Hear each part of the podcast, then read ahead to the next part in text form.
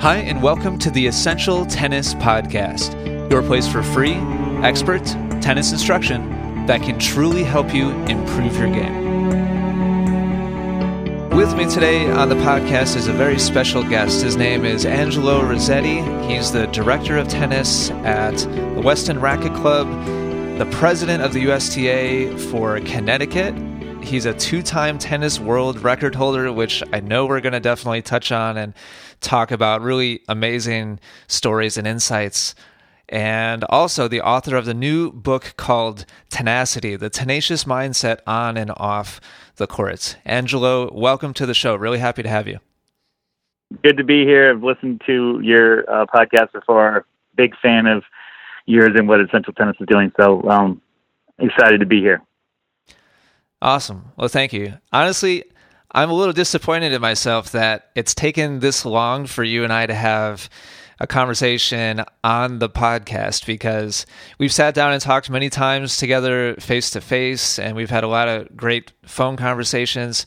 I really I love your energy and your optimism, your positivity. I love the message that you have, Angelo. So, so thank you for thank you. taking the time to spend with our audience today. I'm really looking forward to our our conversation a lot. That's great. Yes, me too. And it's well needed considering what's going on in the world right now. So it's certainly a, a good place to focus. That's for sure. Yeah, no question about that. Yeah. So for that reason, especially, I'm really thrilled to have you. Tell us about. Well, go ahead and start where you'd like to start. But what I was going to open with, tell us about three, two, one. What is, what is that principle? What does it mean for you, and why do you feel like it's so important?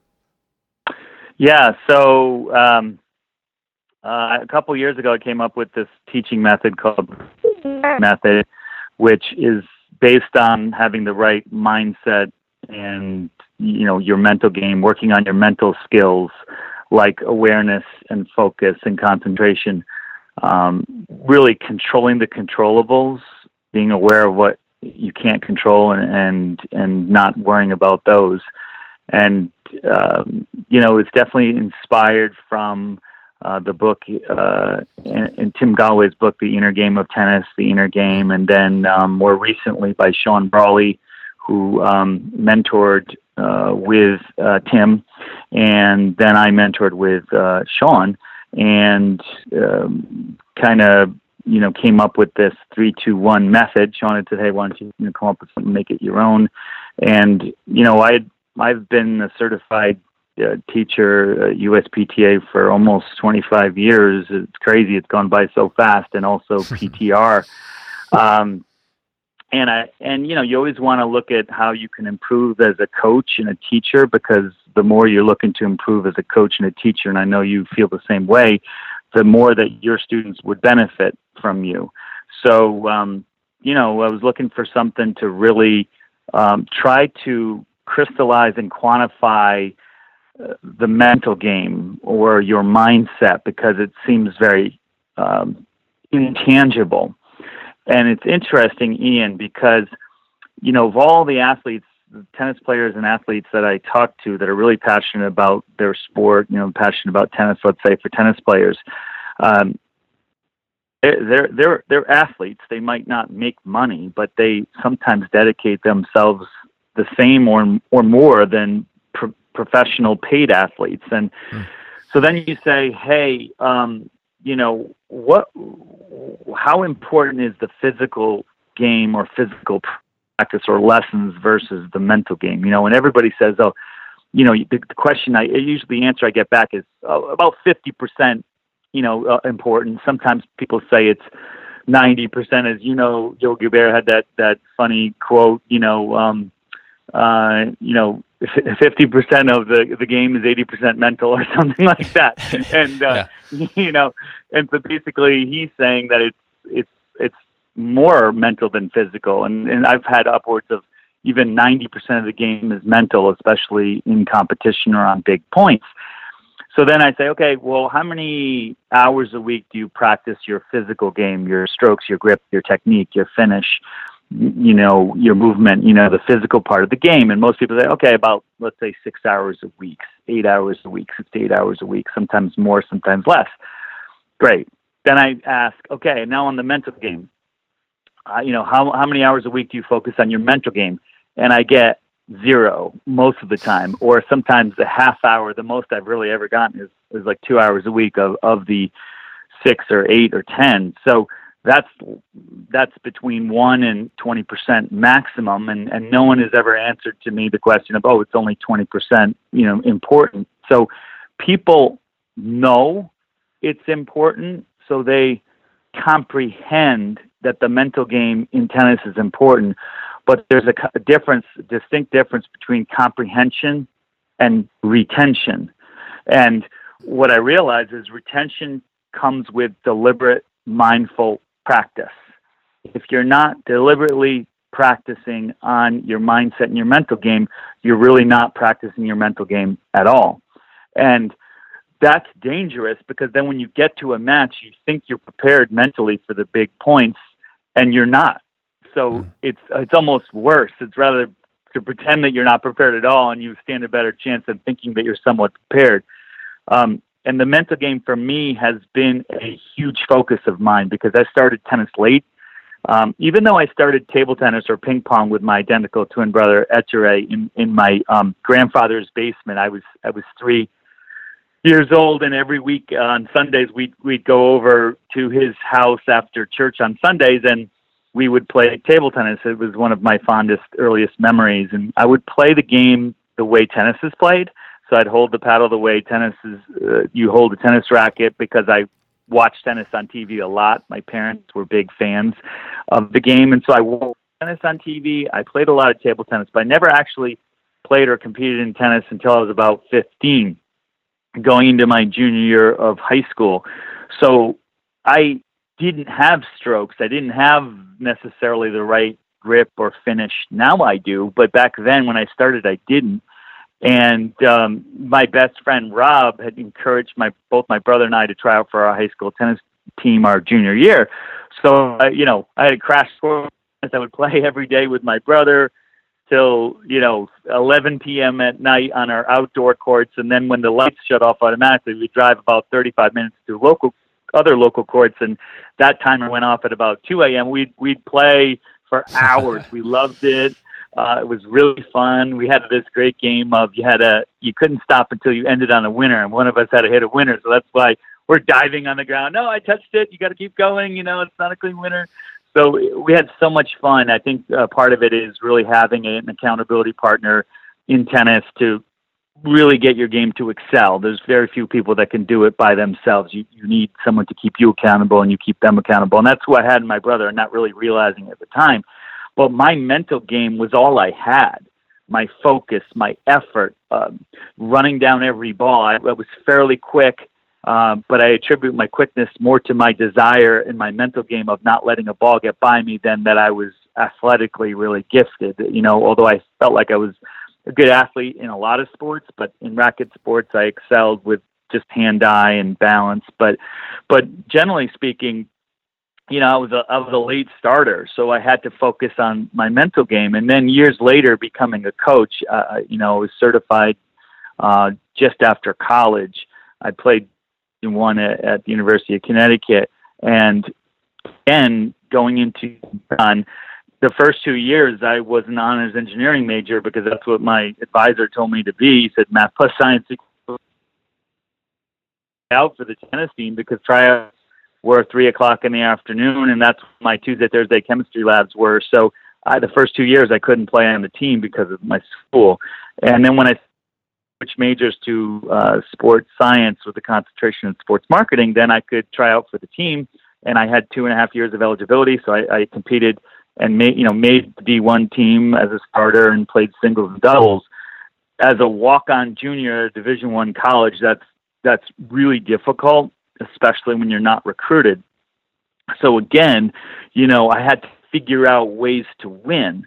And I remember my senior year, I had the best record on the team. And I say that not to impress you, but to impress upon you that, you know, if you put your mind to something, you can do it. And I'm living proof. I feel like I'm the Rudy of tennis, so to speak. You know, the person that should have, shouldn't have been on the high school team, shouldn't have been on the college team, never mind being a, a coach and doing this for a living.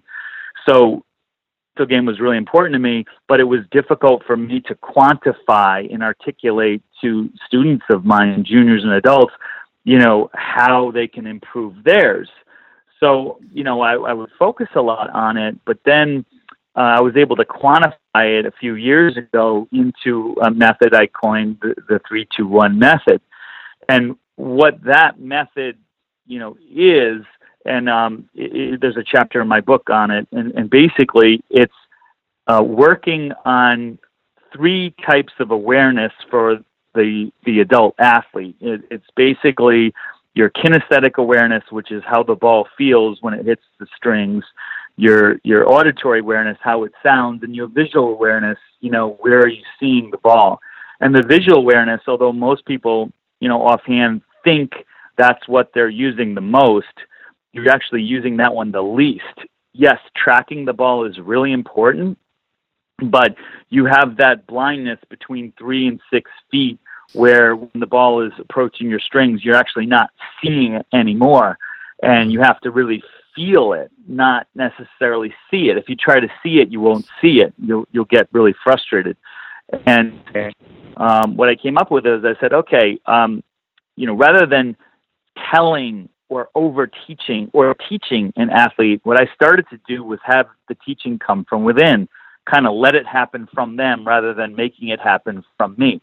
And so, Ian, what I would say, if let's say I was I was giving you a lesson on your backhand or something, I'd say, okay, Ian, I'm going to feed you ten balls, and you're going to hit your backhand, and if it um, hits the center of the strings, your your your your sweet spot, and I would show them where that is physically, you know, uh, you're going to call out three as soon as you know. And then when it hits just off your center, call out two. And if it touches anywhere on the frame, you're going to call out. And so then I would feed you 10 balls and you would, you know, hit them. And let's say you'd say, oh, that was a two. That was, that was a three. Oh, that was a one. That was a two. That was a two. You know, that was maybe a 2.5 if you get creative. And a lot of people do that. They'll average the numbers without me asking them to do that. And then when we get to 10, I, I say, you know, how many of the 10 did you actually give me the number, call out the number? And it's, it's usually nine or 10, but even if it's nine, you know, people are surprised that they even forgot to do it on one, which means that at that moment they weren't focusing on point of contact. So then the second thing would be, okay, it was three. I usually then say, was that easy or difficult? Most people say, yeah, no, it wasn't. It wasn't that bad. It was a little difficult at first, but no, I, I got the hang of it. I, I, I get it. And then I say, uh, I'll say to you, Ian, I'll say, okay, um, now you know when you're hitting your backhand, you know, do you think your backhand improved? And you know, usually we we hit 10 first backhands without me telling them about the three two one method. Me just having them report to me what their awareness was, and shockingly, like 100% of the time, or almost 100% of the time, they'll say to me, uh, I felt like the second round after you told me just to be aware of what was happening on the point of contact, my point of contact improved. And then what I say is, well, Ian, I didn't, I didn't tell you how to hit the ball. I just had you prioritize the point of contact by telling me what your awareness was, three, two, or one. So what I realized was just working on honing their awareness and shifting their focus to something that was a controllable that by the way happens to be really important in tennis because you can't hit topspin very well if you're if you're not hitting the point of contact. You can't place the ball very well if you're not hitting the point of contact solidly. It's hard to uh, work on your height or arc, uh, you know, if you don't hit a good point of contact. So the point of contact improves so then what you do is you apply the 321 method to any stroke, any situation, and it doesn't matter if they have a coach or not. It's kind of like clay. It just molds over what they already know or what they're learning. So, so the first observation I made was, you know, uh, you know, and let's say you and I did it, that your back end would get better without specific backhand instructions. You know how to hit a backhand. I'm just kind of guiding it out of you by having you focus on something and also making you focus 100% of the time because I'm I'm asking you to tell me three, two, one. And if you don't say out, uh, call out a number, I may stop you and say, "Me, what was the one?" Second thing is the accuracy of their awareness. If the person shanked the ball in their frame and said three, then I would, I would, you know, uh, question that or pause or or say okay, you know, something like that w- with more hesitation. and, and then if someone um, you know, hits a three, what I think is a three, and they say, oh, it's uh, was a one or one and a half uh, or two, and I was like, oh, that's like the best two in the world, you know, and I'll crack a joke like that. So I'm more the guide as the coach, and I'm guiding their focus and awareness to elements that are important. Then I'll take it to spin, you know, three, two, one on spin. A lot of top spin is a three, you know, some top spin a two, not not much at all a one net clearance, you know, three feet over the net. Average pro player drives the ball or rallies it three feet over the net. So, you know, approximately three feet over the net would be a three. Approximately two feet would be a two. Approximately one foot would be a one. They call out the number to me. Placement, you know, uh, you know, let's say three feet inside the, the, the line to someone's backhand would be a three. Um, more to their body, you know, a two, and to them, so they didn't have to move at all, a one you know so and then you can do start to do patterns with that. Deep to the backhand side would be a three and if you hit your three then you got to go short to the forehand side. But if you didn't quite hit short angle then that might be a two or a one. So you have these you set this this metric. And then i've developed a scorecard. So now ian what i do with you is I, you know i do let's say 10 without you knowing then i'd say hey do 10 with the 321 method and then let's track that. I'll give you 10 feeds and you'll track your your speed, your spin, the height, your balance, your point of contact. There's more elements, but those are five of some of the primary ones. And then next week I'll give you 10 more. The the highest being 10 shots would be obviously 30 and you'd want to then beat your number from the previous week. So the first week you play, you got 20 or 22 or 25 you want to beat that the next week. So what ends up happening is you're you're competing against yourself. You're not worried about rankings of friends of yours. You know, you're worried about okay, I, I want to focus on my controllables. Then when you get into the match, what in, what the interesting thing happens is people start to become less preoccupied with the score and judging whether they did well or not because a lot of people anchor how well they played, their playing level based on the result or, or the performance, and you can't always control the result. Uh, it's not directly under your control. So, you know, what can you can control? I can control my, I can control my spin. I can control my point of contact. I can control the height over the net, my placement. So you take those elements, and then when I ask players on Monday after the weekend tournament, how'd you do in that USTA match, or how'd you do in that adult singles or doubles match, you know, it's like, you know, how was your point of contact? You know, I, I don't even ask the score. I, I can secretly go online and find out the score if it was reported, but I, I, I don't want them uh, thinking that all I'm caring about is, is the score. So I never ask the question of if they won or lost. I ask, how was your point of contact? What elements did you do well? What elements can you improve? And a lot of people say, well, you know, my my balance was good. I would give myself an average of a 2.5. Uh, however, my point of contact, for some reason, I would give it a two. It wasn't right where it, I needed it to be.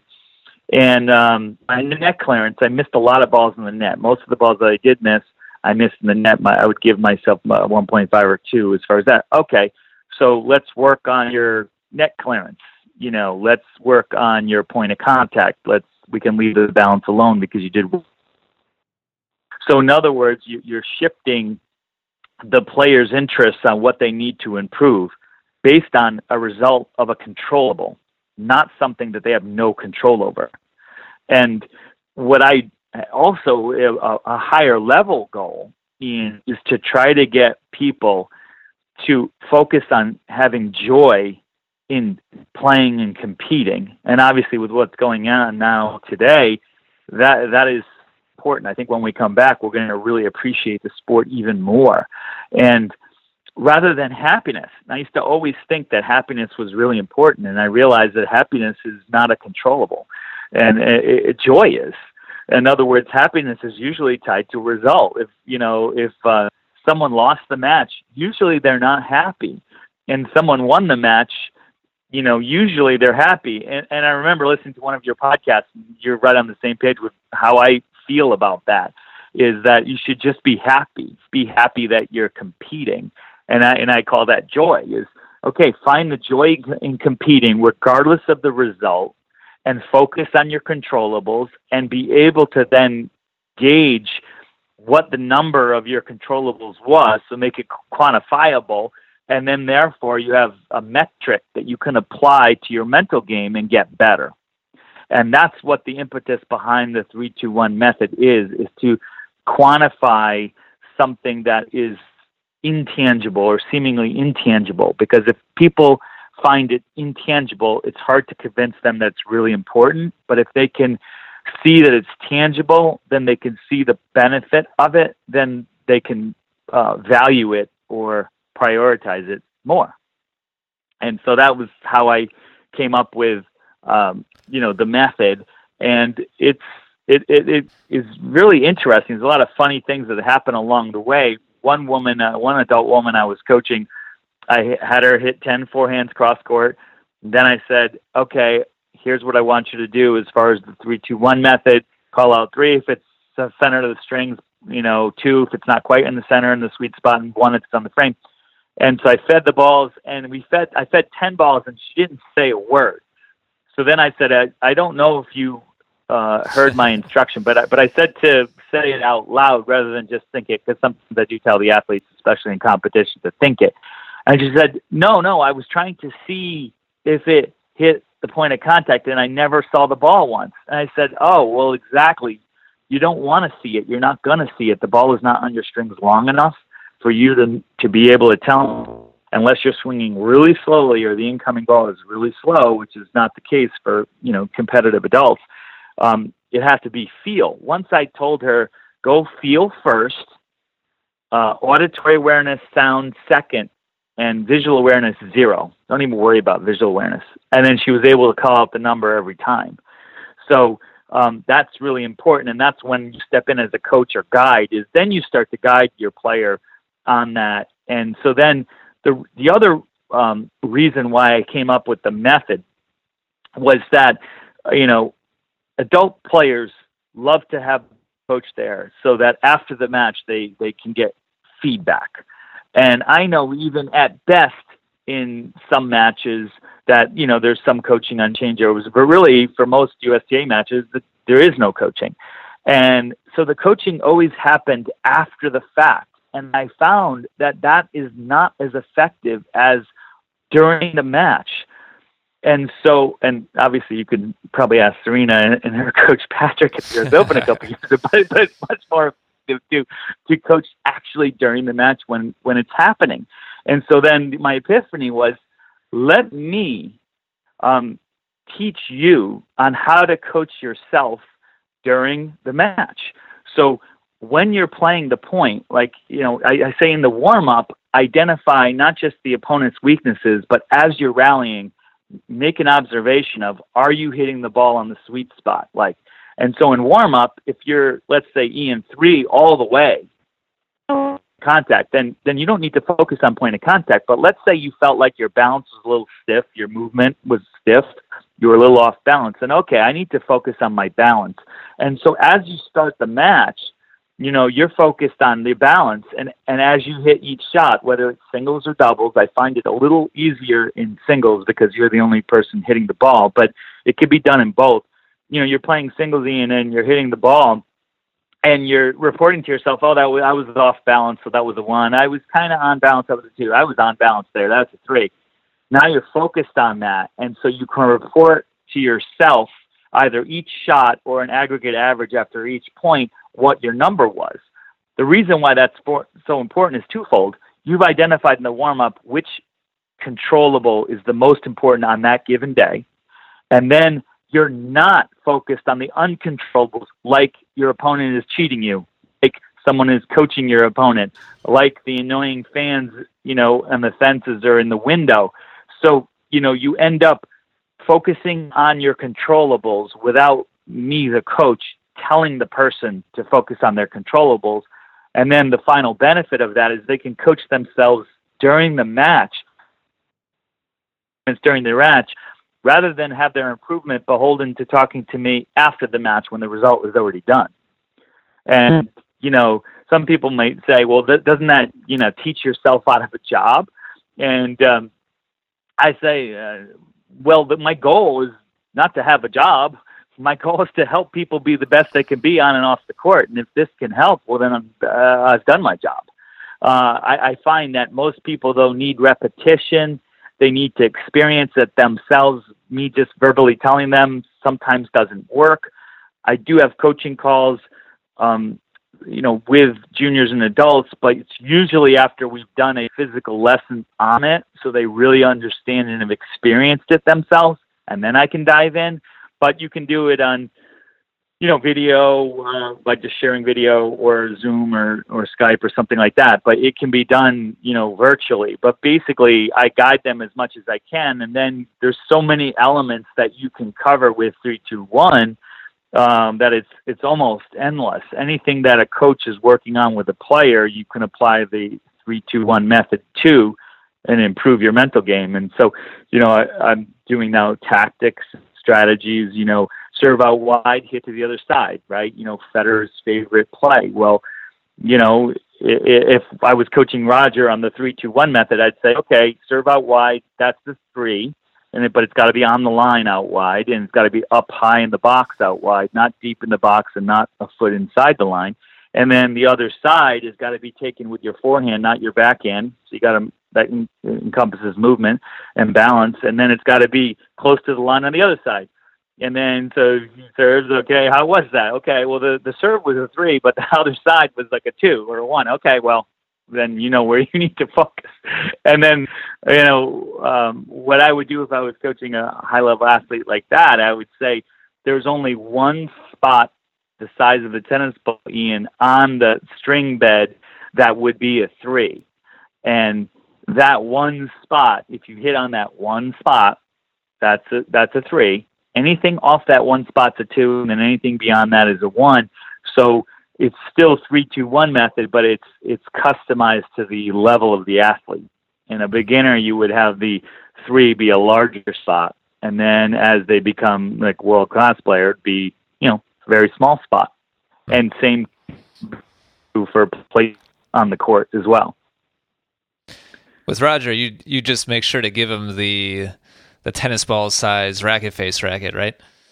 Yeah, exactly. Yeah, yeah. I, I what's the yeah, what's the name of that racket again? That I, I tried yeah, for a little while. Oh yeah, good good question. I actually forgot the name of it. Uh, I'll, I'll, uh, uh, it's the the Tolson racket, and it's a sweet spot racket. Yeah, it's a sweet spot racket, and uh, um, it's a small racket that's the size of a three. You know, it's, it's, it's probably three balls uh, in length and, and two balls in width. And yeah, that, that racket, I know Sharapova's used it a little bit to work on her sweet spot. There's other sweet spot trainers out there. There's a, a basket one where you can catch it. There's something where you can, you know, clip to your racket and, you know, the ball goes in it and you can, you can know if it's a three, two or, or one. Um, but yeah, that one you can actually play with it. But what I want to develop is, is something where you can just put on any racket and the sound – you know, is uncomfortable when you don't hit a three, and that way you can actually, you know, play with it. But but the future of that is I could see technology where, like the the the few years ago where they came out with the vibration dampener, and you have the dampener in there, and then you can, you know, download that data to your smartphone, and it'll tell you the average of whether it's a three two or one on point of contact and other variables just based on where you're hitting it on the, the frame. So I see this as being scalable with technology. But but the thing that excites me the most about it is, and you referenced it in the intro briefly, I, I think, is um, I had set two Guinness World Records in tennis with my with my identical twin. One for the longest rally um, we rallied 14 hours and, and 31 minutes, and, and then won for the longest volley rally, and that was 30,576 volleys. And I, I, I kind of analyzed those records, and you know, came up with the three, two, one method because I was using the method without knowing I was using a method. I knew that the inner game was really important to me. I knew that the mindset for me, from my own observation and from what coaches and, and peers have told me, is the strongest part of my tennis game. You know, I, I can hit a good serve and I have a strong forehand. I think I have a good physical game, but my mental game, I really felt like I can beat anybody at least once. and I would trick myself that if I'm going to beat them once out of a hundred times, I'm going to beat today. You know, and uh, working on, you know, the rally, what I realized there was no margin for me not to apply focus during the rally. So, so in both of them, there was no redos, there was no second chances, there was no missing allowed. So the first mental strategy I worked on with our first record was to remove the word miss from my mental vocabulary. I really meditated on that, rehearsed it. I wouldn't. I would say not as long as Billie Jean King used to stare at the ball before big matches, but I would rehearse mentally. You know, removing the word miss. So if you asked me moments before our our first world record, do I know what the word miss was? I honestly didn't know what it meant. And then the other thing that was really important was that I had to be engaged on every shot. I couldn't mentally take a break. So that's a combination of focus and concentration. Most people think they're synonymous or get them confused, but you know, concentration is focus over a duration. So focus is one moment in time. I can focus on the point of contact. I can focus on how much spin I had. I can focus on placing the ball to someone's weakness. That's focus. Concentration is can you do that with repetition over a two hour match period? And in this particular case, could I do that over a 14 hour and 31 minute uh, time span? And so I knew there was no margin for mental error. You know, I, I could miss hit the ball, whatever, but for me, there was no there was no margin for a mental error. So I would say that my point of contact was really solid that day. I, I, I felt like I was really there. I felt like I was on balance, but it took me to tell myself, similar to Tim Gallwey, inner games bounce hit, it, it took me to come up with my own method that resonated with me, which back then wasn't necessarily 321, but has crystallized now into 321. If I was to do it all over again, I would use the 321 method more actively and then say in my mind after every shot, three, two, two and a half, three after each shot, or out loud with my exhale, which would also help me with breathing. And as you know, breathing is really important both mentally for relaxation and physically for, uh, you know, making sure not to build up lactic acid and cramping. So, so there's a lot of benefit to the three two one method, even calling calling it out. But I, I would say the last um, ten thousand strokes or so, because we had failed the year before, and, and when we were getting closer, within 5,000 of our previous uh, U.S. record, I knew I had to have extra focus. So I said um, verbally to myself, under the ball, over the net, and then come on. And it was under the ball was making sure the ball goes up, you know, net clearance and height, and then over the net had enough power that it cleared the net, and then was a little extra motivation to keep going because it was you know, really draining. And so, you know, that's similar to bounce hit. It's similar to three, two, one. Um, you know, under the ball, over the net. Come on. And that's just not practical, though, if you're actually playing a real tennis match or if you're an adult taking lessons or clinics. So three, two, one is is simple. So I usually say it's easy as three, two, one.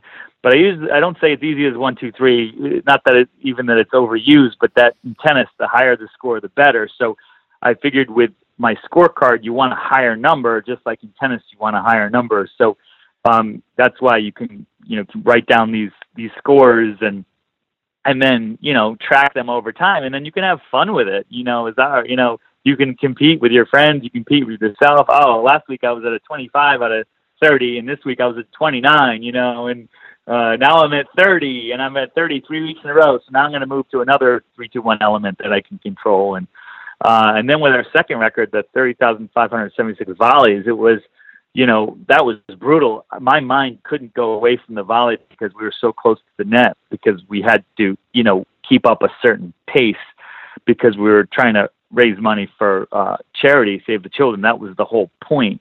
So um, for both records, since they both supported charities, you know, I had a, a goal that was beyond my own ego for accomplishment, but to honor, you know, uh, our deceased uh, uh, tennis mentor's legacy and his memory and raise money for charity. And it's so interesting, Ian. You know, in life, you know, this is the lesson off the court. I realize is, you know, the your best dreams and goals, you know, are the ones that don't push your own ego or prioritize it, but rather are for a greater good. And then, then your body and your mind don't have roadblocks because it goes beyond yourself, and therefore you're not afraid. You're not afraid of missing. You're not afraid of getting dehydrated. You're not afraid of cramping or getting in an injury.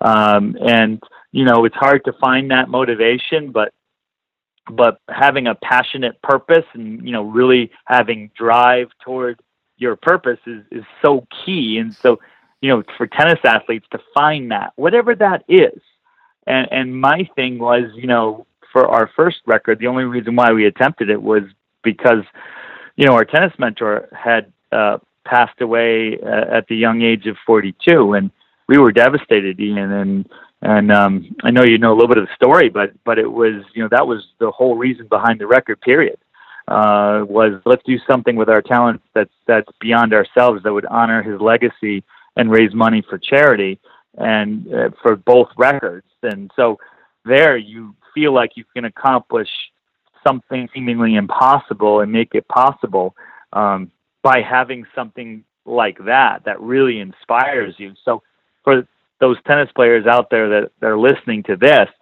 you know, you don't have to wait for something like that tragically to happen. My epiphany was that I can accomplish these extraordinary things uh, if there's something really challenging going on in my life that I have to get through. And with what's going on right now, you know, I really believe people can become great tennis players.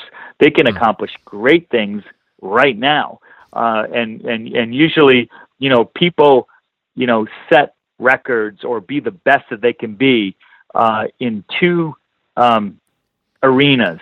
One is based on fear, which is what you don't necessarily want to do. But but but but let's say a lion was chasing me, I would I would win an Olympic gold medal in sprinting, you know, because of fear. But then the other is if I'm in the Olympics competing against someone and it's a game, you know that's why in the Olympic Games uh, the crescendo is a lot of world records that are set or broken. Why is that? Well, because each of us are, are pushing each other to be the best we can be, and nothing less will get a record. And so either fear or this competition. And so my thing is to turn that competition inward, you know, rather than external, which then can lead to jealousy and envy and negative emotions it, leads to personal improvement and personal challenge if you direct it inwardly. And so that's why with the three two one method, I get them to be their best from the inside out, kind of like inside out coaching rather than outside in. Love it. I love your your passion for. It sounds like it's a big kind of principle and part of your your mindset, your uh, philosophy of kind of finding the most essential, uh, the most kind of foundational elements, and then focusing tenaciously on those things, whether it be quality of contact or balance or heights and uh, depth of shots and that sort of thing. In your experience coaching over the last several decades, how yeah 25 where, where years you, i can't believe it where, where, do tennis players drop the ball on that in other words what what do they tend to focus on instead of those those fundamental kind of core base parts of the pyramid? Yeah. So what I find is people have focus. So I think it's not that people are not focused. And even when people say ADD, I think that's I say that's a sign of uh, brilliance and intelligence because you're starting to get bored with one thing, you shift on to another thing. It's actually you know, a lot. There's a lot of uh, brilliance behind that. Uh, so I think it's not necessarily a negative thing, but but mo- most people, it's not that they don't have focus, and if they do, that's important. But it's focusing on one thing at a time and focusing on the right thing that they can control. So if they are focusing on hoping that their opponent double faults on match point. Unfortunately, that focus is um, an area that they have zero control over directly. I mean, you could try to distract the server by bouncing around, but that's not good sportsmanship. It might not work. And so the little litmus test I use with athletes I coach is I say, when you arrive at match point, do you secretly hope that your opponent double faults? If you are, your focus is in the wrong spot. Hmm. And if you're neutral, that's okay. So that one would be a one. The neutral would be a two. The three would on focus would be, I want that person not only to get the serve in, I want that person to get a really good serve in because I'm going to end with a crescendo and I'm going to thump the ball cross court or hit it down the line and come to net or chip and charge. I'm going to make this ball. And it's kind of like bring it on. It reminds me of when the Chicago Bears had Refrigerator Perry and they were playing against the Patriots in the Super Bowl a long time ago. And, um, you know, on the one yard line, they would put this big, you know, 350, 400 pound uh, lineman as a running back everybody in the stadium, including the entire Patriot team, knew what was coming. That Refrigerator Perry was going to get the ball, but they said it doesn't matter. We're going to stick to our strategy, and sure enough, he would score a touchdown. And it's the same type of thing. So the first thing is, you know, focusing on the right things, something that you can control, and point of contact is a really good one to start with. For those that prioritize balance, like I find that track athletes, they like to prioritize balance um, other hand-eye coordinated athletes that play, let's say, table tennis or um, squash or, or paddle, they like to focus on point of contact. There's different. You kind of go with also what they want to work on, so it's, a, it's like um, an interchange. But but the other thing is they try to do everything right, Ian, rather than one thing right. And so they are working on like let's say ten things, and okay, well, how was this and how was that, and did I hit it over there, and was it over the net, and, and it's too many all at once, and so then it's like paralysis of analysis. It's they get they get so uh, mentally hung up on that, and what was so fascinating was um, I read this research study was released on ESPN.com recently, and they they did a study, Ian, that um, they took a world class uh, uh, chess player and playing chess for two hours burnt the same amount of calories as Roger Federer competing tennis for one hour. And if you think about awesome. that, that's incredible. That's incredible stat. And and and I can validate that because I lost between 12 and 18 pounds on my first world record when I rallied for 14 hours and 31 minutes. And my brother was hitting it right to me. I my my mental energy burnt most of my calories, not my physical energy. Um, so that goes to show how important it is. And the other thing I think there is is society. Society, in my opinion, has misdefined the word multitasking. And multitasking, when the word first came out, was from supercomputers or for computers, is that they said that they were able to multitask. But really, it's not multitasking it's task shifting. So when someone says they're multitasking, they're really not. Like they're they're shifting their task from one to another back to the other one so quickly that it it seems like they're doing both simultaneously, but really they're task shifting. And so most people think, "Oh, I can multitask," and they actually, "Hey, I can multitask. I can do five things at once." That's actually something they shouldn't be bragging about, but actually it should be the other way around let me focus on one thing, do it really well, and and then focus on the next thing and focus on the next thing. I remember there was a scene in the Social Network, the the movie about Facebook, and Mark Zuckerberg was walking by some programmers, and as he was walking by, the programmer stayed focused right on programming and didn't move. And he said, "Okay, that guy's hired. He can work for me. He has really good focus. He wasn't distracted and looked to see who was behind him walking by." It's the same same type of thing with this. So I'd say it's being aware of you know your controllables so it's like, you know, your point of contact and then picking, you know, what which one right now is the most important for you to improve. What needs the most work? Oh, okay, it need my net clearance because the last match most of my errors were in the net. Okay, we'll focus on on uh, height. And and then you say you know that they apply their focus consistently the whole match, which is not easy, but with practice can work uh, uh, you know, and they can make that into a habit that's almost subconscious. I think world class players like Federer, you know, do versions of three two one that are subconscious. They're not necessarily calling out three two one, but I can tell you if you ask them after the end of the point, how was your point of contact on that? Give me an average, you know, three being the highest. They they would be able to tell you. Djokovic would be able to tell you. That means they're doing that subconsciously. They've they've got it, you know, where they already are, are, are doing it just like like walking. And the example I use is, you know, walking is one of the most complicated things that a human being can do. Um, yet we take it for granted because we've been walking for so many years. Uh, so we can walk and chew gum. We can walk and talk on the phone. So one of them, you're not using your mind anymore. You can walk without thinking at all. So you can focus just on the conversation. Uh, and so that, in a way, is multitasking, but you're not using any mental energy for the walking part of it. And so that's why in tennis, you know, I say pick the one element that you can control and then stick to that one element until you've owned it and then move on to the other element or another. Love element. it, Angelo. So tell Yeah, us about so- Tenacity. Would would love to hear about the book. What was your inspiration behind it, and what can people expect to learn or, or come away with after going through it, like I have? Yeah. Uh, so I started a blog, tenacity with two N's dot org. And if you go through the blog, basically very similar content to what's in the book Tenacity. You can get it on, on Barnes and Noble and Amazon. And, and basically, I've always wanted to write a book. And I remember telling my brother Ettore, you know, who now works full time for Save Children, but he's always been teaching part time tennis. His mind is, is always on tennis. And, and, um, I had said to him, I'd love to write a book to inspire others to be the best they can be.